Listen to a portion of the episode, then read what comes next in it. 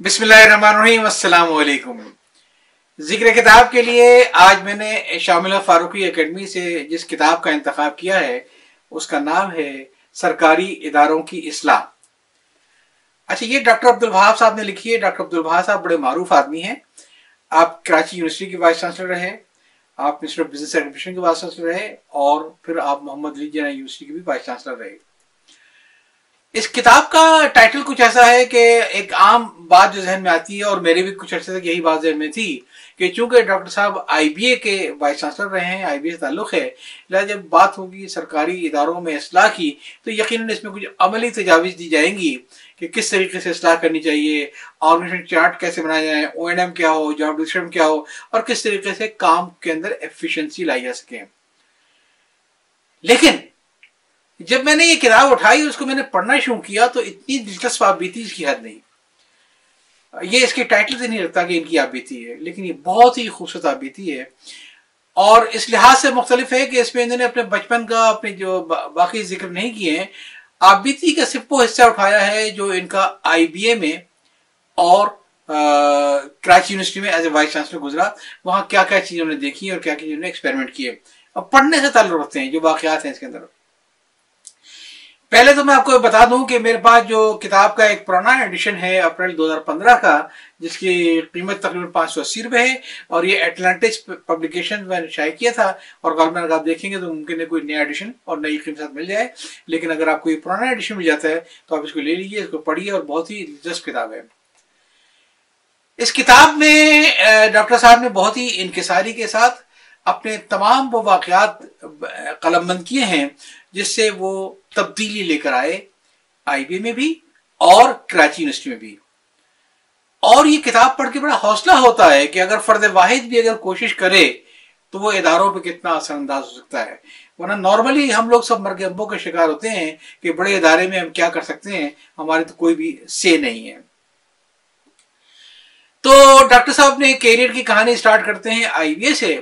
I be in کا پہلا بڑا جو کارنامہ جو میں نے بتایا ہے، وہ یہ ہے کہ انہوں نے ہر قسم کے وہاں پہ کوٹا سسٹم کو ختم کروایا۔ جب یہ گئے تھے تو کوٹا سسٹم میں پنجاب سے بھی لڑکے آتے تھے، بلوچستان سے بھی لڑکے آتے تھے، صوبہ سرحد سے بھی آتے تھے۔ بلکہ اس میں لطیفہ یہ ہوا کہ انہوں نے کچھ صوبہ سرحد کے کوئی لڑکوں سے دیکھا کہ ان کے رزلٹ صحیح نہیں آ رہے تھے، کہ آپ فل ڈے نہ کریں، آپ اس کو کم کم پرچوں میں کریں تاکہ آپ ایک ساتھ آئی بی اے نکال سکیں۔ تو انہوں نے اس کو بڑی اپنی توہین سمجھا اور ڈاکٹر صاحب خلاف باقاعدہ مہم چلائی۔ کہ یہ پٹھانوں کے خلاف سازش ہو رہی ہے اور پٹھانوں سے مشورہ دیا جا رہا ہے کہ بجائے سے کہ پورا کورس ایک ساتھ لیں، وہ کچھ کچھ پرچے کر کے نکالیں، وغیرہ وغیرہ۔ ایک لمبی کہانی ہے کہ پھر ڈاکٹر صاحب گئے، وہاں پہ صبح سرحد میں ملے، ان کے سیکورٹی ایجوکیشن سے ان کو ساری چیزیں سمجھائیں۔ ان کا نہیں، آپ بالکل صحیح کر رہے ہیں۔ اور جو کوٹے انہوں نے ختم کروایا، اس میں بڑا کمال یہ تھا کہ انہوں نے جی ایچ کیو کے کوٹا بھی ختم کروا دیا۔ آئی بی اے میں ایک روایتاً جے ایچ یو کی بھی سیٹیں تھیں اور وہاں سے پرچی لکھ کے آتی تھی کہ فلاں کو ایڈمیشن دے دو۔ ڈاکٹر صاحب نے کہا نہیں۔ آپ ایڈمیشن ضرور کریں، یہ آپ کا حق ہے، آپ کی سیٹیں ہیں، ہم آپ جانتے ہیں۔ لیکن منیمم وہ لڑکا آئی بی اے کا امتحان کوالیفائی کرے گا تو پھر آپ کے کوٹے پہ آ سکتا ہے، ورنہ آپ کے کوٹے پہ نہیں آ سکتا۔ اس پہ کوئی کمپرومائز نہیں ہے۔ کافی مسائل ہے۔ لیکن الٹیمیٹلی پھر یہ طے ہوا۔ بلکہ ڈاکٹر صاحب نے ترغیب نکالی کہ ان کو دیکھتے تھے کہ جہاں جب لڑکے پاس کرتے تھے سارا، کہ اس میں جب معلوم ہوا کہ کسی کا آرمی کا بیک گراؤنڈ ہے، تو اسے کہتے تھے، اب تم جا کے جی ایچ کیو سے ایک سفارش لے کر آ جاؤ ان کے کوٹے کے لیے۔ تو اس طریقے سے کوٹا سسٹم کو ختم کرایا، لیکن انہوں نے انٹیک ہر جگہ سے لیا۔ جب ان کو محدود کر دیا گیا کہ آپ صرف سندھ کے لڑکوں کو لیں گے کیونکہ آپ سندھ کی یونیورسٹی کے اندر ہیں، سندھ کے پروسیز میں ہیں، آپ دوسرے صوبوں میں جا کے نہیں کر سکتے، تو انہوں نے اس بات کو بھی منوایا کہ دوسرے صوبوں میں گئے، وہاں پہ میرٹ ٹیسٹ کنڈکٹ کروائے اور پھر وہاں سے انٹیک لیا، بلوچستان سے، پشاور سے۔ ان کا مسئلہ یہ تھا کہ صرف مجھے میرٹ چاہیے اور میں چاہتا ہوں کہ پورے پاکستان سے لوگ آئے تو ایک طرف کوٹا ختم کروایا اور دوسری طرف یہ رائٹ بھی لے لیا کہ اگر دوسرے صوبے کا لڑکا کوئی میرٹ پہ آئے گا تو وہ آئی بی میں داخلہ لے سکتا ہے۔ جب انہوں نے آئی بی جوائن کیا تھا، اس وقت اتنا معیار اتنا اچھا نہیں تھا، وہاں پہ نقل کا بھی رواج تھا، وہاں پہ پرچے بھی لیک ہوتے تھے، لیکن انہوں نے کچھ سسٹم ایسے کیے کہ وہاں پہ یہ تمام کا تمام نقل کا کلچر سارا ختم ہو گیا اور اس پر انہوں نے کسی قسم کی کوئی سفارش نہیں مانی اور کوئی کمپرومائز نہیں کیا۔ ڈاکٹر صاحب کا ایک کارنامہ یہ بھی تھا کہ ان کو بیک وقت چومکھی لڑنی پڑی۔ اسٹوڈنٹس کے پریشر گروپ تھے ٹیچرس کے پریشر گروپ تھے، جو اسٹیک ہولڈرز ہیں، ان کے پریشر گروپ تھے، اور ساتھ ہی ساتھ لینڈ مافیا کا پریشر گروپ تھا۔ لیکن جو اس آبیتی سے ہمیں پڑھنے کو ملتا ہے کہ کس طریقے سے انہوں نے ایک ایک کا مقابلہ کیا۔ اور انہوں نے ہر وقت ایک حالت جنگ میں رہے آئی بی اے کے اور بالخصوص کراچی یونیورسٹی کے حالات کو ٹھیک کروانے کی خاطر۔ یوں تو آپ جو جو اس کتاب کو پڑھتے آئیں گے، آپ کو لطف آتا جائے گا۔ لیکن میں آپ کو ایک چیز بتاؤں کہ اس میں ایک چیز یہ بھی دی ہوئی ہے کہ وہ ڈاکٹر صاحب کتنے سخت پابند تھے ڈسپلن کے اور ٹائمنگ کے۔ دو اس میں بڑی دلچسپ واقعات دیے ہوئے ہیں کہ ایک دفعہ وہاں پہ گریجویشن سیریمنی تھی اور اس میں امریکن کانسلٹ جنرل کو بلایا گیا تھا۔ آپ آ کے ایوارڈ ڈسٹریبیوٹ کریں گے۔ سات بجے کا ٹائم تھا۔ ڈاکٹر صاحب نے سات بجے سیریمنی سٹارٹ کرا دی۔ وہ امریکن کونسلٹ آیا تو ساڑھے سات میں معلوم ہوا کہ سیریمنی تقریباً اختتام پہ اور جو وہاں پہ موجود دوسرے ڈگنیٹیز سے سیلیبریٹیز سے ان کے ذریعے وہ ایوارڈ بٹوا دیے گئے۔ تو خاصا بیچارہ شرمندہ بھی ہوا، بلکہ پھر لطیفہ ہی لگتے ہیں کہ جب اس امریکن کونسلیٹ کا واپس امریکہ ٹرانسفر ہوا تو ڈاکٹر صاحب نے اس کو بلایا ایک الوداعی پارٹی دینے کے لیے۔ تو اس دعوت کے لیے وہ مقررہ وقت سے پونا گھنٹہ پہلے پہنچ گیا۔ تو ڈاکٹر صاحب نے کہا شاید نے وقت دیکھا نہیں، وقت ہمارا پونے گھنٹے کے بعد ہے۔ کہنے بھائی دیکھ لیا تھا لیکن جی، میں یہ تاثر نہیں ڈالنا چاہتا تھا کہ امریکن وقت کے پابند نہیں ہے۔ اور پچھلی بار مجھ سے غلطی اس لیے ہوئی تھی کہ لوگوں نے مجھے مشورہ دیا تھا کہ جو ٹائم دیا ہے، اس کے ایک گھنٹے بعد ہی فنکشن اسٹارٹ ہوتے ہیں نارمل پاکستان میں۔ آپ آدھا گھنٹہ پہلے بھی پہنچ جائیں گے تو بہت ہے آپ کے لیے۔ کہ پچھلی بار مجھ سے اسی دیر ہوئی۔ اور اسی طریقے سے ایک اور بڑا قصہ لکھا انہوں نے کہ ریشن سرمی کا اناؤنس کیا، تمام لوگ وہاں پہ آ گئے اور اس میں ہوتا یہ کہ تمام جو اتنے لڑکے ہیں، وہ پہلے اپنا گاؤن اور ہیڈ وغیرہ پہن کے لائن وغیرہ لگا دیتے ہیں اور اس کے بعد پھر نام پکارے جاتے ہیں۔ تو انہوں نے بتایا تھا اتنے بجے گریجویشن سرمنی اسٹارٹ ہو جائے گی۔ تو اس ٹائم سے پہلے دو چار دفعہ اناؤنسمنٹ کروائی کہ پلیز آپ لوگ ڈسپلن کی پابندی کریں اور آ کے فوری طور پہ لائن میں لگ کے تیار ہو جائیں۔ لیکن کچھ تو لڑکے مل رہے تھے کافی عرصے کے بعد اور کچھ وہ آئی بی اے کے رہے بھی نہیں تھے۔ اور وہ اپنے آپس میں گپ شپ میں لگے تھے۔ تو ڈاکٹر صاحب نے سات بجے اعلان کرایا کہ آج ہم نے ایک شیڈول کی تھی یہاں پہ ceremony graduation ceremony award ceremony لیکن اتفاق سے جو مقررہ وقت تھا، اس پہ چونکہ تیاریاں مکمل نہ ہو پائی، لہٰذا اس سال کی گریجویشن سیریمنی منسوخ کی جاتی ہے۔ کچھ دیر تو لوگ بیٹھے رہے کرسیوں پہ کہ شاید ڈاکٹر صاحب غصے میں آ گئے ابھی ٹھنڈے ہو جائیں گے۔ ایسا کیسے ممکن ہے کہ بڑے بڑے لوگ آئے ہوئے ہیں، بڑے بڑے عہدار آئے ہوئے ہیں اور ڈاکٹر صاحب کہہ رہے ہیں میں نے منسوخ کر دیا۔ تو جب ڈاکٹر صاحب نے دیکھا کہ لوگ ہل نہیں رہے تو باقاعدہ وہاں کی لائٹیں بند کروا دی تاکہ جتنے بھی وی آئی پیز بھی آئے ہوئے تھے، ان کو معلوم ہو گیا ڈاکٹر صاحب مینس بزنس انہوں نے کہہ دیا منسوخ، تو پھر منسوخ۔ اور منسوخ اس لیے کہ ٹھیک ساتھ بھی کیوں نہیں ہوئی تو جب لوگ مایوسی کے عالم میں جا رہے تھے تو کسی نے آہستہ سے ڈاکٹر صاحب سے کہا کہ صاحب وہ سارا کھانا ضائع ہو جائے گا۔ کم سے کم چلیں، آپ گریجویشن سرٹیفکیٹ منسوخ کر دی، وہ تو صحیح ہے۔ کم سے کم لوگوں جو جا رہے ہیں، کھانا تو کھلوا دیں ان کو، سب ضائع ہو جائے گا۔ کہیں اس کی آپ فکر نہ کریں، کوئی کھانا ضائع نہیں ہوگا۔ جب میں نے گریجویشن سرٹیفکیٹ منسوخ کی تھی، اس سے پہلے میں نے احکامات دے دیے تھے کہ جتنا بھی کھانا آیا ہے، سارا اے ڈی سینٹر پہنچا دیا ہے۔ اتنے سخت پابند تھے یہ ڈسپلن کے اور ٹائمنگ کے۔ پھر ڈاکٹر صاحب نے بڑا کمال یہ کیا کہ وہاں پہ ہر قسم کی چوری، چماری کو رکھوایا۔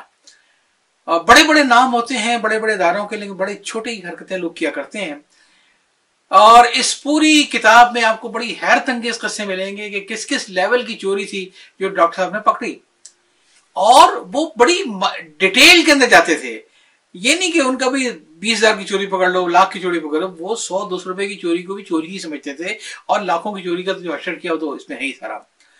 مثلاً وہاں پہ یہ تھا کہ آئی بی میں جب بلب لگائے، جب لائٹیں لگائے تو غائب کچھ عرصے بعد پھر معلوم ہوا نئی روشناری غائب ہو گیا۔ تو انہوں نے پوچھا کسی سے وہاں جا کے کہ بھائی ابھی تو بلب آئے تھے، کہاں چلے گئے؟ ٹیوب لائٹ کہاں چلے گی؟ تو وہاں پہ جو چوکیدار تھا، اس نے بتایا کہ صاحب یہاں پہ کبوتر بہت ہیں اصل میں۔ تو کبوتر یہ کرتے ہیں کہ آگے ٹھونگے مارتے ہیں۔ اور جب ٹھونگے مارتے ہیں تو یہ ٹوٹ جاتے ہیں، تو ہم شیشے اٹھا کے سمیٹ کے باہر پھینک دیتے ہیں۔ اب ظاہر اس چیز کو ڈاکٹر کیا چیلنج کرتے ہیں؟ اگلی بار دوبارہ جب ان کو اطلاع ملی کہ فلاں ڈپارٹمنٹ کی ایک ٹیوب لائٹ کو کبوتر ٹھونگے مار گئے، اب اس کا کوئی وجود نہیں ہے۔ تو ڈاکٹر صاحب نے کیا کہ شام کے اوقات میں جو وہاں پہ اسٹاف جہاں پہ رہتا تھا، اسٹاف کو عالم جا کے دیکھا کہ وہاں کا ایک چوکی دار یا ایک چپراسی ٹائپ کا تھا، اس کے گھر پہ ایک نئی ٹیوب لائٹ لگی تھی۔ تو ڈاکٹر صاحب نے جا کے وہ ٹیوب لائٹ اتروائی، اس کے پیچھے انہوں نے آئی بی اے کا نام لکھا ہوا تھا، اس کی چوری پکڑی گئی اور اس کو وہیں پہ ٹرمینیٹ کر دیا گیا۔ اس طریقے سے اتنی ڈیل میں ان کے پاس کوٹیشن آتی تھی کہ جنریٹر خراب ہو گیا پورا۔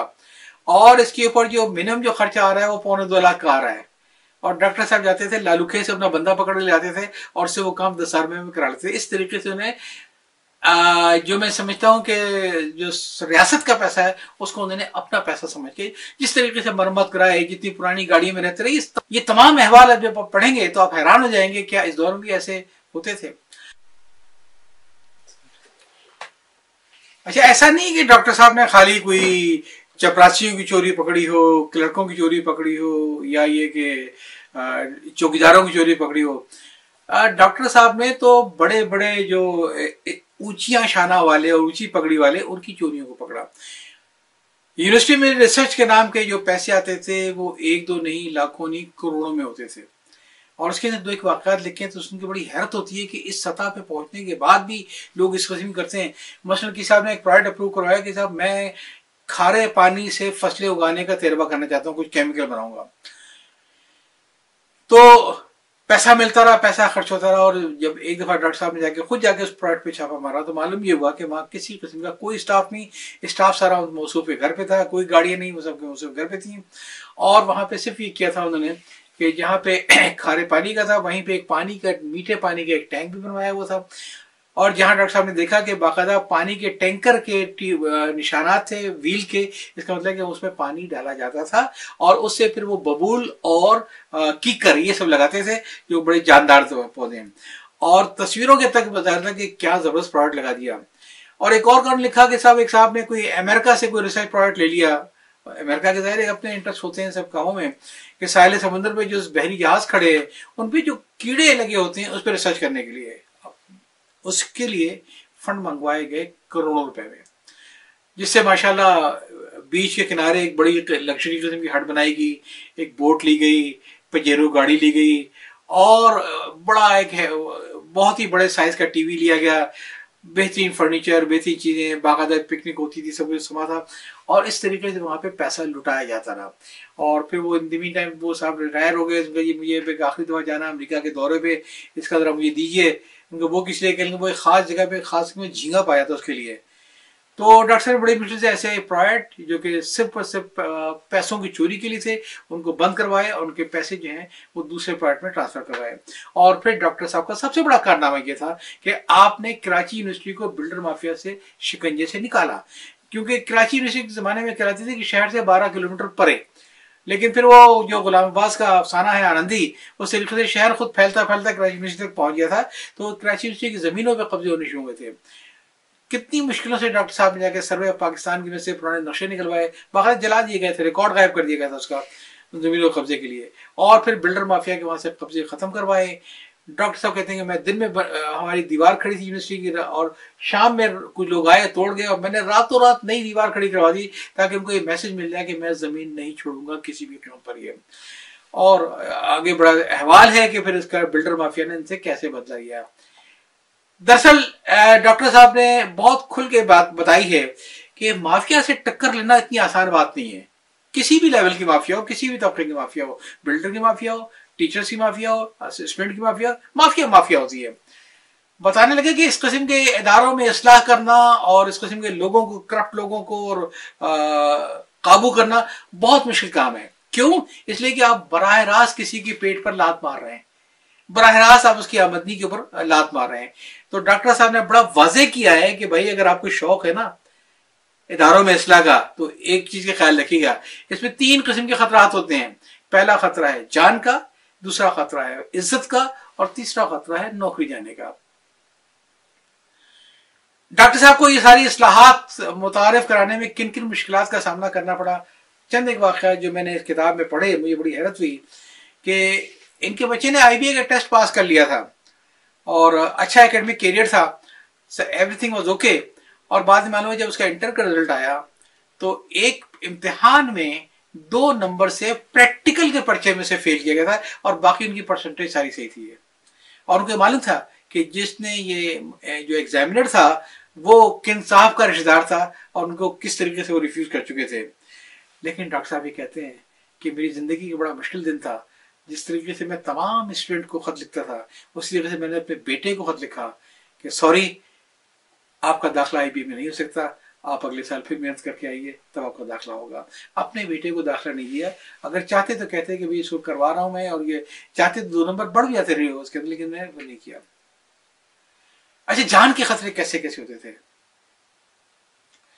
ایک بار ڈاکٹر صاحب کسی ہوٹل کے اندر کوئی سیمینار سے خطاب کرتے موبائل فون وغیرہ تھے نہیں، وہاں پہ ایک میسج آیا کہ آپ کی بیگم بہت ہی ڈیسپریٹلی آپ سے بات کرنا چاہتی ہیں۔ تو ان کا بھائی میں اس وقت پروگرام چل رہا ہے، میں اس بات نہیں کر سکتا ہوں۔ ان سے کہو میں بعد میں بات کروں گا جب پروگرام ختم ہوگا۔ تو دوبارہ پھر میسج آیا کہ نہیں، بہت ایمرجنسی ہوگی گھر کے اندر، آپ فوری طور پہ بات کر لیے تو مجبور معذرت کر کے گئے وہ اور وہاں پہ لینڈ لائن سے انہیں بات کی ہے۔ تو بیگم ان کی رو رہی تھی۔ کیسی ہیں ابھی مجھے ڈاک میں ایک پارسل ملا ہے اور ساتھ میں ایک میسج آیا ہے کہ تمہارا بیٹا جو یونیلیور لاہور میں کام کرتا ہے، ہمیں معلوم ہے وہ کہاں ہے، کیسے ہے۔ اس پارسل میں ہم تمہارے لیے جو بھیج رہے ہیں، وہ کفن کا کپڑا ہے، کیوڑا ہے لوبان ہے، اگربتی ہے، اس قسم کی چیزیں ہیں۔ اس لیے کہ جیسے ہی وہ لڑکا آئے گا، اس کی گولی مار کے اس کی لاش تمہارے گھر بھیجی جائے گی۔ تو چونکہ ہم اس کو گولی مار کے لاش تمہارے گھر بھیجنے والے ہیں، اور اس کو روکنے کا صرف یہ راستہ ہے کہ ڈاکٹر صاحب جو ہے وہاں سے استعفیٰ دیتے ہیں ایز اے وائس چانسلر۔ ورنہ یہ پہلا اسٹیپ ہے کہ تمہارے بیٹے کی لاش آئے گی کفن میں۔ سیکنڈ اسٹیپ ہم ڈاکٹر صاحب کو بیچ چوراہے پہ گولیاں ماریں گے۔ کراچی میں اتنے لوگ گولیاں پڑتی ہیں، ایک چھوٹی سی خبر ہوگی کہ ڈاکٹر صاحب کی گولی لگی۔ تو بیگم کا رو رو کے برا حال اور ڈاکٹر صاحب کہتے ہیں کہ میں نے ہنسنا شروع کر دیا، میں نے کہا کہ چلو اچھا یار، یہ کپڑا آ گیا، کسی کام ہی آئے گا، چلو اس کی چادر بنا لیتے ہیں، چلو اس کے کپڑے سلوا لیتے ہیں، سب کچھ۔ اور بیگم نے کہا، کیا کر رہے ہیں بھائی؟ وہ سیدھے سیدھے اس نے سارے پرٹیکولرس نکال لیے ہیں، بیٹے کے، اور یہ کہہ رہے ہیں کہ ہم اس کو مار کے اس کی لاش بھیجنے رہے ہیں۔ اور آپ کی مذاق کی سوچی ہے؟ ڈاکٹر صاحب کو فکر نہ کرو خیر کفن نے جلوا دیا اور پھر ان کا میسج دیا کہ جو ہے، آ جاؤ، میں آ رہا ہوں۔ اور ایک دفعہ تو یہ ہوا کہ بلکہ ڈاکٹر صاحب گھر میں بیٹھے ہوئے تھے، گھنٹی بیجی باہر نکلے تو ایک بڑا ذکر کیا اس میں تھنڈر اسکویٹ کا۔ ایک بڑی متنازع چیز تھی۔ تو ڈاکٹر صاحب نے اس کا تذکرہ اس اپنی کتاب میں اچھے الفاظ میں نہیں کیا ہے۔ اور وجہ اس کی ہے کہ غالباً اسی میں کچھ ایسے واقعات یقین ہوں گے کہ جو مافیا کے جو لوگ ہوتے ہیں، مختلف تنظیموں میں گھستے ہیں، تو کچھ ایسے لوگ ہوں گے جو اس تنظیموں میں گھسے تھے اور تھنڈر اسکویٹ میں گھسے ہوئے تھے۔ تو ڈاکٹر صاحب کہیں گے کہ میں باہر نکلا تو باہر بائک پہ ایک لڑکا کھڑا ہوا تھا، وہ میرے پاس آیا۔ اس نے اپنی پینٹ کا پانچا اوپر کیا، اس میں ایک پسٹل لگی ہوئی تھی۔ اور اس نے کہا، آپ آ جاؤ یونیورسٹی۔ اور میں جا کے سات گولیاں تمہارے بیٹے کے سینے میں اتار رہا ہوں، اس وقت یہ بس بہت ہو گئی ہوئی ہے۔ تو خاصا نے وہ کیا۔ تو ڈاکٹر صاحب نے کہا، تو چل پیچھے میں بھی آ رہا ہوں۔ اور کہنے میرے گھر میں یہ پستول تھی اور بندوق لے کے وہاں پہنچ گیا۔ ان کو ڈھونڈتا رہا، وہ لوگ سارے غائب ہو گئے۔ کہ اس طرح ڈر کے رہنے والا میں نہیں ہوں۔ اور میں بھی بدلہ لینا جانتا ہوں یہ۔ تو ڈاکٹر صاحب، کسی سے ان کو تھریٹ ملے؟ اور بلکہ ایک آدھ دفعہ تو یہ بھی ہوا کہ ان کو بتایا گیا کہ جناب یہ بالکل کنفرم ہو چکا ہے، کوئی کہیں سے کوئی اطلاع آ گئی تھی کہ آپ کے اوپر قاتلانہ حملہ ہونے والا ہے۔ تو ان کو باقاعدہ سیکورٹی والوں نے کہا کہ جی کیونکہ کنفرم ہے آپ پہ قاتل حملے کی بات یہ، تو کچھ عرصے کے لیے آپ احتیاط سے کام لیں، آپ سڑکیں بدلیں، آپ گاڑی بدلیں، یہ کہ لیں، بھائی میں غریب آدمی، ایک پرانی گاڑی میرے پاس، وہ بھی یونیورسٹی کی ہے، دوسری گاڑی میرے پاس ہے نہیں، اتنی سڑکیں کہاں سے بناؤں گا؟ اور دوسرے، میں خود جاتا ہوں، اپنے سبزی خریدنے، سودا خریدنے، میں کہاں سے سیکورٹی لے سکتا ہوں؟ تو ڈاکٹر صاحب نے کوئی سیکورٹی لینے سے انکار کر دیا اور اپنی زندگی کو اسی معمولات کے مطابق گزارتے رہے۔ اچھا ایک اس میں ان کے ساتھ واقعہ واقعہ بھی پیش آ گیا تھا اور یہ واقعہ یہ تھا کہ ان کے ایک اسٹاف نے جو کہ پیٹی کیش کے ذمہ تھا، تو جب پیٹی کیش کے جو بل سبمٹ کیے تو ڈاکٹر صاحب نے اس کو پکڑ لیا کہ اس میں کچھ بل جعلی تھے اور ایسے تھے کہ مختلف ڈیٹوں کے بل تھے اور سیریل نمبر ایک، دو، تین کر لگے ہوئے تھے۔ انوائز طور پہ بھی یہ اتنی بڑی دکان پہ، اتنے عرصے میں ٹوٹلی چار بل پاس میں اور چاروں آئی بھی ہے ایک اس ڈیٹ کا، ایک اس ڈیٹ کا اس ڈیٹ کا۔ تو وہ خاصا بھرم ہو گیا اور اس نے کہا جی یہ آپ کا کام نہیں ہے، آپ اس کو آڈٹ کو ریفر کیجیے اور میں آڈٹ سے اوکے کرواتا ہوں اور آپ اس کو پے کر دیجیے گا۔ کہنے گا بھائی اگر اس کو آڈٹ اوکے کر بھی دے گا تب بھی میں اس کو نہیں کروں گا کیونکہ یہ فراڈ ہے یہ۔ اس بندے نے فزیکلی چاقو نکالا اور چاقو نکال کے ڈاکٹر صاحب کے سینے مارا، ڈاکٹر صاحب لو لہان ہو گئے۔ جو وہاں کا اکاؤنٹ کا اسٹاف بڑی لمبی کہانی ہے۔ اس طریقے سے ڈائریکٹلی انہیں جان کے خطرات کو فیس کیا۔ ہر قسم کے اسٹیک ہولڈر بتاتے ہیں ایک معروف کسی انگریزی اخبار کے ذکر کیا دو جگہ پہ انہوں نے، کہ وہ آئے ایک دفعہ اور آنے کے بعد انہوں نے یہ کہا کہ جناب وہ کچھ پیسے مانگے، بڑے سلیقے سے پیسے مانگے، کہ ڈاکٹر صاحب گرمی بڑی ہو گئی ہے، میں سوچتا ہوں گاڑی بدل لوں۔ ان کا بدل لو۔ تو کہنے ڈاکٹر صاحب، لیکن گاڑی بہت مہنگی آتی ہے۔ تو کہہ لیں مت بدلو۔ تو کہہ لیں اچھا ڈاکٹر صاحب، ایسا ہے کہ کچھ پیسے تو ہیں میرے پاس تھوڑے سے پیسوں کی کمی ہے۔ تو کہہ لیں پھر کسی ادھار لے لو۔ تو کہنے میں اسی لیے آپ پاس آیا تھا؟ کہ بھائی میرے پاس کہاں پیسے میری اپنی گاڑی تم دیکھ لو کتنی پرانی ہے۔ تو اگلے دن سے ایک لمبی چوڑی خبر لگا دی ایجوکیشن رپورٹر نے ڈاکٹر صاحب کے خلاف کہ وہاں ان کے خلاف کتنے ہنگامے چلے یونیورسٹی میں کیا ہو رہا ہے۔ تو ان کو باقاعدہ بلیک میل کیا جاتا رہا۔ اساتذہ سے، اخباری رپورٹر سے، تمام لوگوں سے۔ اچھا اس میں ایک آدمی نے بڑے اچھے بھی نے ذکر کیا۔ میں اس کو پہلے بتانا بھول گیا۔ کہ ایک بار ان کو یہ ہوا کہ گورنر جہاں داس خان صاحب ہوتے تھے ایک زمانے میں، تو انہوں نے ڈاکٹر صاحب کو بلایا اور بلانے کے چائے وائے پلائی، گورنر ہاؤس پہ کچھ دیر گپ شپ مارتے رہے۔ اور کہنے ڈاکٹر صاحب کہنے جب وہ اٹھ کے جانے لگے، تو پھر انہوں نے آہستہ سے کہا کہ بھائی، آپ کے یہاں آئی بی میں ایک لڑکا پڑھتا ہے، اس کی صرف دو نمبر سے ذرا جی پی ایس کی کم ہو رہی ہے۔ تو پلیز ذرا اس کا ذرا خیال کر لیجیے کہ وہ جاننے والا ہے۔